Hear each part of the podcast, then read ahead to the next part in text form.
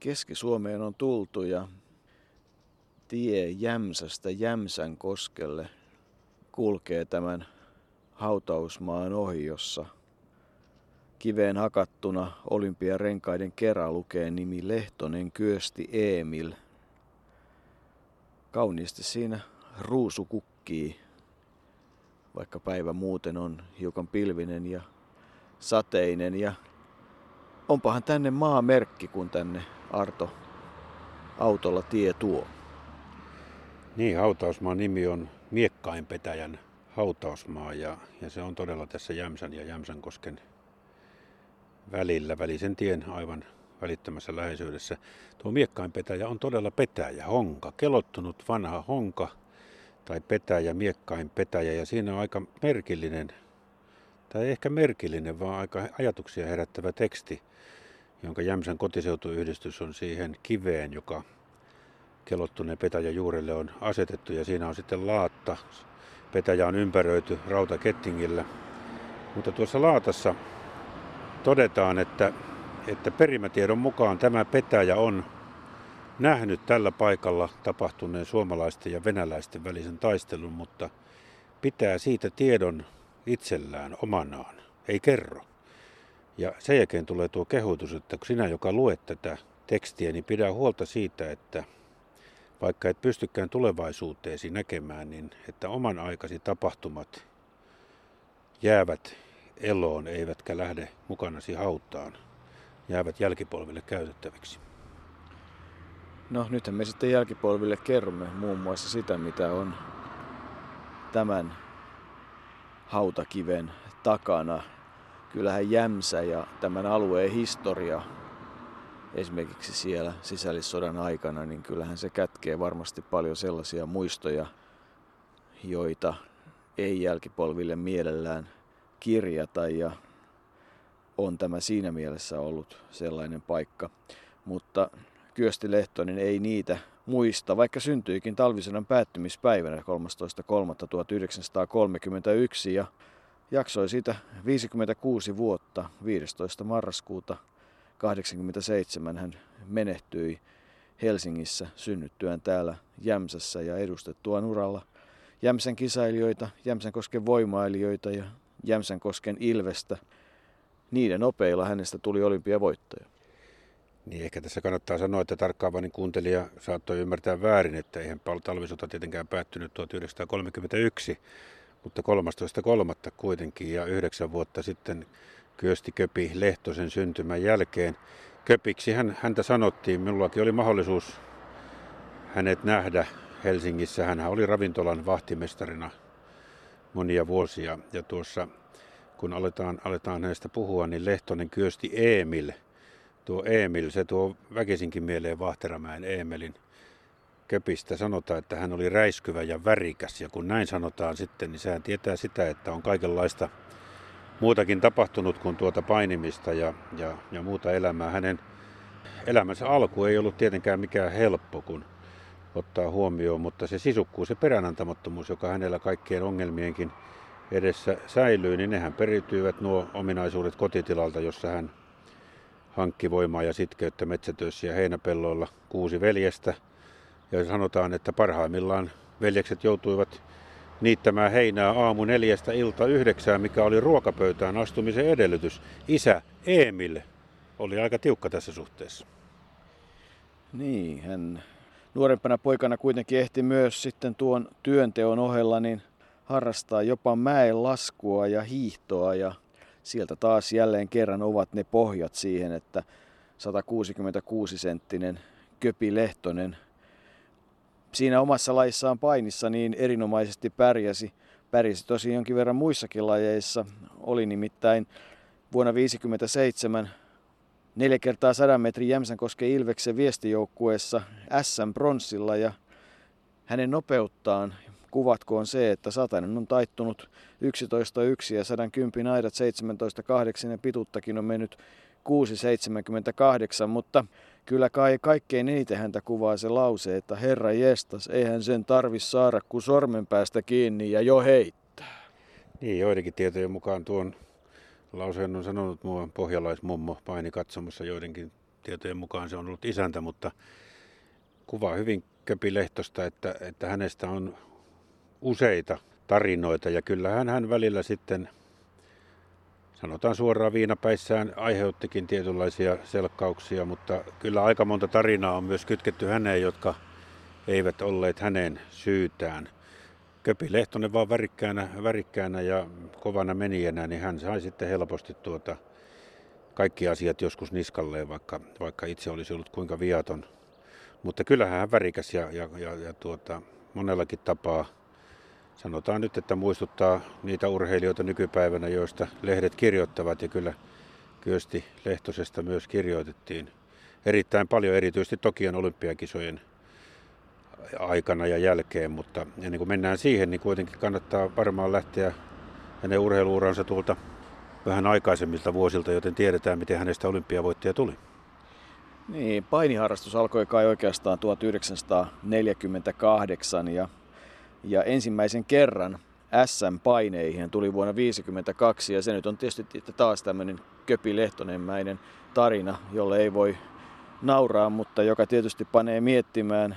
Se päivä nimittäin alkoi niin, että, tai ajanjakso sillä että isä kuoli ja hautajaisten jälkeen kotitalo paloi. No tietenkään sitä ei ollut vakuutettu, joka aiheutti sitten ihan omia ongelmia ja sammutettuaan sitä kotitalon paloa sitten koko yön paloauton kyydillä Vaajakoskelle, mutta siinähän menivät tietysti sitten painivetimet siinä palon mukana niin, että hän sai lainaksi sekä tossut että painitrikoot ja niin se sitten se ensimmäinen SM-kulta hänelle tuli 67 kiloisissa vuosina 52-57 aina vuoteen 60 saakka ja sitten 70 kiloisissa 61 ja 62. Se oli kuitenkin parempi ajatus kuin se painon pudotus, josta myöhemmin puhutaan. Eli Tällainen oli se painiuran SM-tason alku.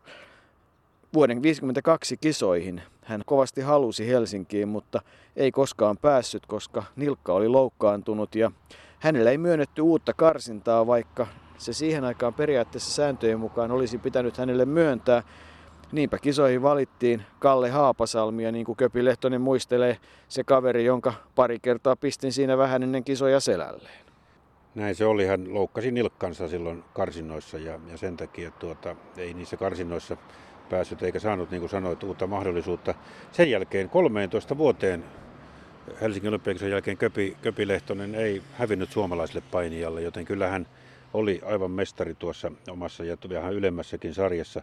Tuon tulipalon jälkeen ja, ja sen, kun Helsingin olympiakisoihin tie ei auennut, niin Lehtosen kerrottiin päättäneen myyvän, tai hän myi kotitilansa eläimet ja, ja muutenkin ja siirtyi muualle asumaan.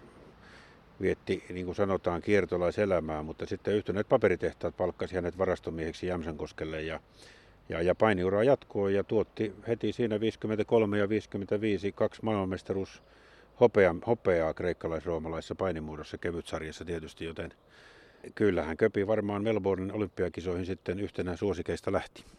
Niin, hopeaa sekä Napolissa 53 että Karlsruessa 55 sen jälkeen, kun ne, niin kuin sanotaan, Pussilan talon eläimet oli myyty. Ja olihan se aikamoinen päivä, itsenäisyyspäivä muuten kesäolympialaisten päivänä, mikä senänsä on oma harvinaisuutensa. Niin myöhään pidettiin Melbournen kisat, kun siellä Down Under. Niinhän se on, että kesä oli vähän eri aikaan kuin täällä toisella puolella. Hetkeä aiemmin 62-kiloisessa kämppäkaveri Rauno Mäkinen oli voittanut kultaa ja ei tahtonut millään jaksaa sitten Köpi keskittyä siihen omaan finaaliottelunsa, kun oli niin riemua täynnä, mutta niin vain onnistui. No, ennen sitä hän oli sitten kaatanut jo Evansin, ruotsalainen Anderberg luovutti. Ja sitten aika mielenkiintoinen asia, että kahden eri tiedon mukaan Bulgarian joko Stojanov tai Jentsev olivat hänen vastustajansa. Sekin oikein hauskaa, tyypillistä tällaista ajankuvaa. Ja sitten hän ö, sai vastaansa Turkin Doganin ja lopulta Unkarin Totin, joka ajassa 806 kuinka sitten ollakaan kaatui selälleen ja näin oli sitten kämppäkaverillekin tullut kultamitali. Oli se aikamoista myllytystä. Oli ja olihan se tietysti hienoa varmasti Lehtoselle ja Mäkiselle molemmille itselleen itsenäisyyspäivänä voittaa suomala- suomalaiselle ja Suomelle kultamitalit. Suomen Yleisradio Melbourne. Hyvää iltapäivää suomalaiset. Kävellessäni verkkaisesti tänne Exhibition Buildingin painin loppuotteluun Pysähdyin tuossa hallin edessä ja monikirjavaisten kukkaistutusten vieressä. Kansakuntien lippurivistö oli rakennuksen edessä ja siinä joukossa li- liehui Suomen siniristilippukin. Pysähdyin sen viereen. Muistin, että me siellä kotona tänä päivänä vietämme itsenäisyyspäivää, suurta juhlaamme. Tänään on loppuotteluiden ilta. Lehtonen Suomesta ja Dokan Turkista ovat matolla numero yksi. Ja nyt on 40 sekuntia jäljellä. Ja mitä sanoisit tällä hetkellä? Kyllä mielestäni Lehtonen on edelleen voitolla vuoromattopainin ansiosta. Tänään loppupysty on mennyt aivan tasaan. Minä antaisin kyllä turkkilaiselle varoituksen tuosta. Hän suorastaan oikeastaan lyö noilla käsillään Lehtosta ää, kasvoihin. Nyt kansa huutaa, se on selvästi meikäläisen puolella. Nyt soi gongi ja nyt katselemme kumman valot syttyvät. Siis punainen valo, jos syttyy kolmeen lamppuun, niin silloin se on voitto, tai kahteenkin se riittää, silloin se on voitto meikäläiselle. Ja silloin Lehtosella on ainoastaan yksi ainoa ottelu, ja se ratkaisisi sitten kultamitalin kohtalon. Valot verrattain verkkaisesti tulee valot, nyt vihellettiin. Kolme punaista Lehtonen on voittanut. Vähintään hopeamitalli on tiedossa. Tuohon aikaan painittiin aika pitkään yhtä sarjaa. Se oli neljän päivän urakka ennen kuin tuo kultamitali irtosi, kun nykyisin sarja viedään päivässä läpi. Joten totta kai se oli huomattavan paljon raskaampaa, mutta siihen aikaan Köpi oli sitten kyllä parhaimmillaan. Ja se, se tämä arvostusta, mitä häntä kohtaan niin kuin Suomessa sitten tunnettiin, niin sitä kuvaa hyvin se, että hänet valittiin sinä vuonna vuoden toiseksi parhaaksi urheilijaksi. Antti Hyvärinen Korttiinan mäkihypyn kultamitalimies meni sillä kertaa ohi, mutta Köpi oli toinen ja sitten muutaman kerran myöhemmin vuosina hän oli kuitenkin kymmenen joukossa. Neljä vuotta myöhemmin hän oli jälleen olympiakisoissa silloin Roomassa, mutta siihen mahtuu väliin se Budapestin MM-kilpailut, joilla hän pääsi sitten otsikoihin – silloin oikeastaan ensimmäisen kerran törttöilyä. Hän koki, että häntä oli kohdeltu väärin kisoissa, eli tuomarit olivat kohdelleet häntä väärin ja juhli sitten sopivan kovasti ja hänet laitettiin kuuden kuukauden kilpailukieltoon ja, ja todella otsikot siihen aikaan kirjoittivat 50 vuotta sitten, että mitä kaikkea Lehtonen teki. Eli silloin hän ensimmäisen kerran pääsi niin kuin oikein kunnolla otsikoihin ja vuonna 60 Rooman jälkeen hän tämä jatkoi. Roomassa hän oli viides kilpailuissa ja Rooma Firenze matkalla, näin kerrotaan. Joukkue oli juhlinut ja painijat olivat juhlineet ja jonkun vatsaa ei ollut sitten sitä juhlimista kestänyt ja hän oli oksentanut bussiin ja siitä syytettiin Lehtosta, joka kiivaasti kielsi, että hän olisi ollut syyllinen, mutta jälleen kerran hiukan katkeruutta lisäsi ja maine kasvoi. Niin, siinä otettiin vähän röntäntöntää, niin kuin Matti Nykänen joskus tapaa sanoa. Ja ja tuota, kun tuon kilpailukielon jälkeen ja tuon episodin jälkeen, niin Lehtosta kyllä epäiltiin aina, kun jotain tapahtui. Painijat ovat tietysti aika kovia poikia ja silloin kun pettymys purkautuu tai ilo purkautuu tai mikä tahansa, niin sitten kyllä vähän sitä purkautumista edesautetaan tuollaisella meiningillä. Ja, ja Kyösti Lehtonen, joka oli vähän tuommoinen Emilmäinen kaveri, niin ja värikäs ja, liikkuva kaveri, niin tietysti otti, otti kaiken irti ja uskoisin, että tuommoinen pettymys on vielä vaikeampi sitten hallita viinan avulla kuin, kuin nämä iloiset asiat. Niin siinä kävi, mutta kuitenkin Roomassa hän oli mukana, mutta ei onnistunut puolustamaan kultamitalian. Paini kuitenkin ratkaisemattoman kultamitalimiehen kanssa, mutta jäi sitten kolmen muun painijan kanssa viidenneksi. Pistelaskusysteemit olivat silloin sellaisia, että, että viides ja siitä, niistä olympiakisoista kuitenkin tuli. Siitä tiestä jatkui itse asiassa Norjan ja Tanskan kautta, eli Lehtonen oli vahtimestari, liikunnan ohjaaja ja valmentaja. Ja silloin hän teki niitä ensimmäisiä valmennustöitä. Kerrotaan, että hän oli kuuden kuukauden ajan Norjassa ja kuukauden verran Tanskassa kertomassa niitä painioppejaan.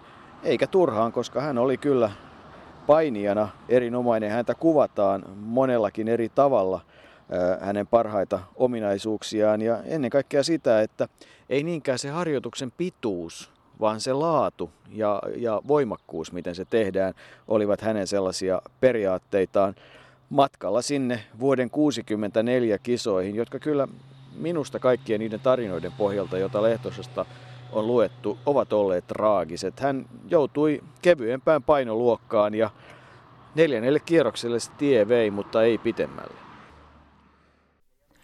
Kyösti Lehtosen ylipaino ja jatkosta erottaminen on herättänyt olympiatoimitukselle tulleesta puhelinsoitoista päätellen varsin kiusallista huomiota maakunnassa.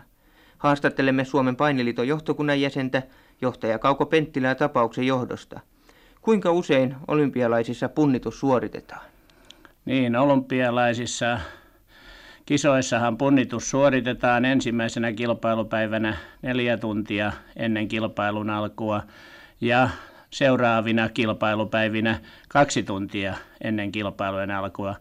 Ja tietysti tämä punnitus myös kestää yhden tunnin ajan, siis toisin sanoen 60 minuuttia. No uutisissa kerrotaan, että Köpillä oli ylipaino aluksi kokonaista kaksi ja puoli kiloa, mutta että hän sai saunomisella ja juoksemisella yhden kilon pois, mutta sittenkin jäi puolitoista kiloa. Kuinka on mahdollista, että yhdessä yössä kertyy kahden ja puolen kilon ylipaino? Niin, meille painiväellehän tämä tuli todellisena jymypaukkuna, että juuri Köpilehtonen, joka jo näytti nämä otteensa, että hänestä ehkä odotetaan vielä mitalitavoittelijaa näissä olympiakeimeissä, niin me kyllä tosiaan olemme täysin yllättyneitä tästä hänen ylipainosta. Tosin emme tiedä, mistä tämä johtuu siellä – että kyllähän maan edustus ja edustusurheilijan tuota itsensä, niin kuin tietysti koko meidän johtomme siellä täytyisi olla asioista tarkasti perillä. No tiedettiinkö Suomen paineliiton johdossa ennen kisoja, että tällainen tapaus voi olla mahdollinen? Oliko tällaista asiasta minkäänlaista keskustelua? Tosiaan ei ollut mitään keskustelua, vaan kyllä luulisimme, että että jokainen yrittää tämmöisissä olympiakeimeissä parastaan ja, ja tosiaan pitää painostaan huolta, että koska tässä vielä on kysymys näin suurista jutuista, että tässä ei edes pääse hiuksien ajamisella niin kuin joissakin tapauksissa, jos on kysymys joistakin grammoista. Että tuossa pitäisi kyllä olla kilpailijan, kilpailujen valmentajan ja, ja myöskin johdon kaikki yhteisymmärryksellä nuo asiat siellä selvittävän, että tähän emme kyllä olleet varautuneet. Niin, silloin tilanne oli se, että tuo, tuo Lehtosen sarja 67 kiloa oli, oli pois, sitä ei ollut, vaan hän joutui, hän joutui sitten 62. Mahdollisuus olisi ollut painia 70 kilon sarjassa, jossa hän voitti Suomen mestaruuksia aikaisemmin, mutta hän itse 166-senttisenä katsoi, että, että tuota, hänen ulottuvuutensa ei niiden isojen miesten kanssa niin ole riittävä olympiakisoissa. Voimaa ehkä olisi ollut, mutta, mutta nimenomaan hän katsoi, että ei hän pärjää millään näin, näin pienenä, vaikka pystyykin melkein sormenpäillä heittämään, kuten tuo mummo tuossa aikaisemmin, tai mummon tuossa aikaisemmin todettiin sanoneen. Ja niihin lähti 62 kilon sarjaa ja, ja se oli se oli kova homma se, se laihduttaminen. Ensimmäisenä päivänä hän, hän, siis tuota, voitti kaksi ottelua ja paini ratkaisemattoman, mutta toisena päivänä laihduttaminen ei enää onnistunutkaan, vaan vaaka näytti 700 grammaa enemmän kuin mitä, mitä se sarja oli ja, ja siihen päättyi sitten Tokion painit Kyösti Lehtosen osalta. En tiedä sitten ne, ne mitä, mihin, mihin varmaan Jouko kohta palaa niihin seurauksiin, mutta heti sen jälkeen, kun hän oli pudonnut kisoista, niin hän tietysti tankkasi, söi ja joi ja paino nousi hetkessä 75 kiloa, eli 13 kiloa. Ja minun tulkintani mukaan tuo on saattanut johtaa sitten niihin kirjoituksiin Suomessa, että, että Köpi söi itsensä ulos olympiakisoista. Niin oli muun muassa Suomen Kuvalehden kirjoitus, tosiaan tuo paino, kun oli puolessa toista vuorokaudessa noussut tuon toistakymmentä kiloa, niin se on ollut raju juttu ja, ja ennen kaikkea kovasti loukkasi se, miten perhettä, vaimoa, lapsia koulussa. Oli jopa, kerrottiin, että, että oli termi lehtosten tai lehtonen, että kun on tavallaan syönyt liikaa, että, että hän ei niin kuin malttanut olla syömättä. Ja itse kertoo, että, että jano oli niin valtava siellä Japanissa. Hän yritti kaikkia mahdollisia keinoja. Ja rajua oli se, että jopa entiset mestaripainijat, kultamitali miestä, edellisten kisojen kultamitalimiestä tai 56 kisojen kultamitalimiestä omaa painitoveriaan morkkaavat, että painon pudotusta ei hallita ja se tuntui jotenkin kauhean loukkaavalta. Hyvä on, se oli nimenomaan hänen oma kertomuksensa. Mene ja tiedä, mikä sitten on se objektiivinen totuus, mutta niin kuin itse sanoit, kun on joskus törttöilyt jotakin, niin sen jälkeen aina katsotaan vähän erilaisilla sormilla ja siitä sai sitten kantaa oman osansa myös perhe ja, ja lähipiiri. Ja kyllä se aika rajua kirjoittelua oli. Minusta se e, ei millään tavalla kuulu kuvaan, mutta minkä sille teet? Niin ja outoa siinä oli ehkä se, että häneltä odotettiin niin valtavasti. Sieltä kuitenkin oli tullut ammunnasta kultamitalia ja, ja eihän ne Tokion kisat, Nevala voitti keihää heito, eihän ne sillä tavalla huonosti menneet, mutta Lehtoseen jotenkin niin kuin ladattiin sitten koko koko suomalaisia, myös median, median toiveet, ja se oli valtava pettymys. Tulee mieleen vuonna 1996 Atlanta-olympiakisat ja Mikael Lindgren, nykyinen päävalmentaja, joka ei päässyt ensimmäisestäkään punnituksesta läpi. Ei häntä tällä tavalla kohdeltu kuin Köpi Lehtosta Tokion olympiakisojen jälkeen. Se oli jotain ihan käsittämätöntä tappouhtaa, uhkauksia. Ja, ja, ja, ja lapsia kiusattiin koulussa ja hänet leimattiin maanpetturiksi. Näin jälkeenpäin en, en muista sitä, sitä kyllä silloin, että tämmöinen kohu olisi. En tarkkaan muista sitä, mutta tuota, tuntuu ihan uskomattomalta, että, että urheilu on voinut herättää niin, niin voimakkaita tunteita, vaikka toki Suomessa niitä kyllä aika ajoin sitten kuitenkin edelleenkin nousee pintaan, mutta ei, ei näin massiivisesti kuin mitä, mitä tässä, tässä Köpi Lehtosen ja Tokion olympiakisojen tapauksessa oman aikansa Matti Nykänen, kun täällä Keski-Suomessa ollaan. Ja kyllähän tietysti varmasti osaltaan se, että kun Kallu Tuominen muistelee sitä, että Köpi Lehtonen olisi jossain vaiheessa todennut, että katsottuaan kilpakumppanit, mene sen luokseen ja puhu sille. Jos se puhuu, se on ihminen. Jos ei se puhu, se on gorilla ja gorillan kanssa mien paini. Niin, niin kyllähän tämäkin jotenkin kuvaa, että, että Köpi Lehtonen oli niin värikäs, että, että saattoi olla, että joku muu oli tehnyt jotakin, niin aina se meni Köpi Lehtosen piikkiin. Ja hänestä on paljon, paljon tarinoita ja tämä nimenomainen tarina – se on kerrottu monessa, monena eri, eri versiona, että Köpi olisi nähnyt karvaisen miehen toisella puolella ja todennut, että minä en paini ennen kuin toi puhuu ja näin ollen. Mutta hyvin vahvasti olen sitä mieltä, että tämä on tämmöinen Köpi Lehtos urbaani tai mikä hyvänsä maaseutulegenda, joka ei, ei tällä kertaa liity Köpi Lehtoseen, vaan kysymyksessä oli ihan eri painia ja ja tämä, tämä on sitten myöhemmin liitetty Köpi Lehtoseen. Arto Savolainen, Painiliiton monivuotinen toiminnanjohtaja, joka tunsi kyllä Köpi Lehtosen, hän tietää ja uskon, että hän tietää, mikä, asia, mikä tässä asiassa on totuus. Kun ajatellaan sitten hänen myöhempiä vaiheita, hän oli tosiaan vain 56-vuotias, kun menehtyi vuonna 1987. Hän oli valmentaja. Niin kuin aikaisemmin todettiin, hän kävi jo 63 puolen vuoden ajan Norjassa ja kuukauden verran Tanskassa mutta oli sitten Suomen painijoukkueen valmentajana 70-luvun alussa, kunnes 75 poistui kuviosta ja oli muun muassa 72 painijoukkueen valmentajana ja silloinhan Münchenissä niin kuin tarkastettiin, niin Risto Björliin toi kuitenkin hänelle sitten mitallin, eli oli kolmas Münchenin olympiakisoissa. Se painiketju jatkui. Kyllähän paini on ollut olympialaisissa niin mahtava suomalaislaji. On ja sitten Köpin päävalmentajauran jälkeen tietysti Ukkola voitti Montrealissa ja, ja Salomäki voitti Los Angelesissa. Kyllä. Kultamitaleja on tullut tietysti Köpi Lehtosen jälkeenkin, mutta se miksi hän lopetti tuon päävalmentajauransa tai miksi tuo ura jäi niin lyhyeksi, niin varmasti johtuu siitä, että siihen alkoi jo silloin ja sisältyi kaikenlaista tuollaista byrokraattista tehtävää ja muuta, ja se ei kyllä Kopin, Lehtosen luonteelle oikein sopinut, ja en tiedä oliko hän edes kykenevääkään hoitamaan niitä asioita sillä lailla. Ja niin hän sitten lähti. lähti. Hän 60-luvun lopussa Suomella, Suomessa viriteltiin muuten tuommoista ammattil, ammattilaispainisirkusta ja hän siinäkin yritti olla mukana. Sinulla on siitä enemmän tietoa. Ei ole enemmän tietoa, mutta hauska kun siihen juuri tulit, koska mietin, että se pitää vielä mainita, koska on olemassa valokuva, jossa 166 senttinen enemmän hyttysen kokoinen kaveri on ilmassa ja jaloillaan työntää sellaista parimetristä karjua, joka ei kyllä näytä gorillalta, mutta on muuten rajun näköinen. Ja todella sanotaan, että hän kokeili näytösluontoisesti taitojaa myös ammattilaispainissa, jossa otteet olivat huomattavasti rajummat ja näyttävämmät kuin klassisessa kreikkalaisroomalaisessa painissa. Se on sellainen asia, mistä ei ollut minkäänlaista mielikuvaa ennen kuin tuon kuvan näin. Siinä ehkä yritettiin viritellä tätä amerikkalaistyylistä showpainia sitten Suomeenkin, mutta aika, aika lyhyeksi sekin viritelmä jäi, kuten jäi esimerkiksi pikaluistelun ammattilaissirkus kansainvälisestikin.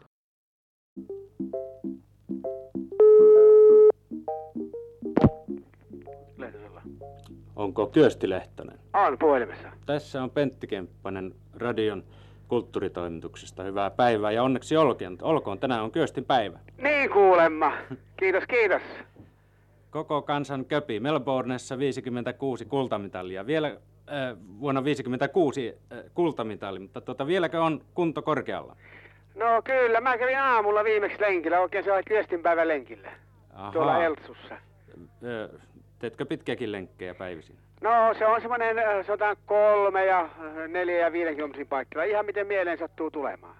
Ensin tietysti Hakaniemen torille aamulla kahville. Ahaa, onko se päivittäinen No tapa? kyllä se melkein on. Torilla ulkoilmassa kahvi maistuu parhaalta. Niin.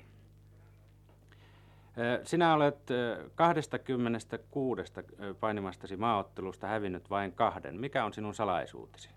No ja en mä tiedä, kai se oli, kai siihen hiukan tehtiin töitäkin. Niin, niin. Olen kuullut, että salaisuutesi on tavaton nopeus. No sitäkin se oli. Vieläkö se on jäljellä?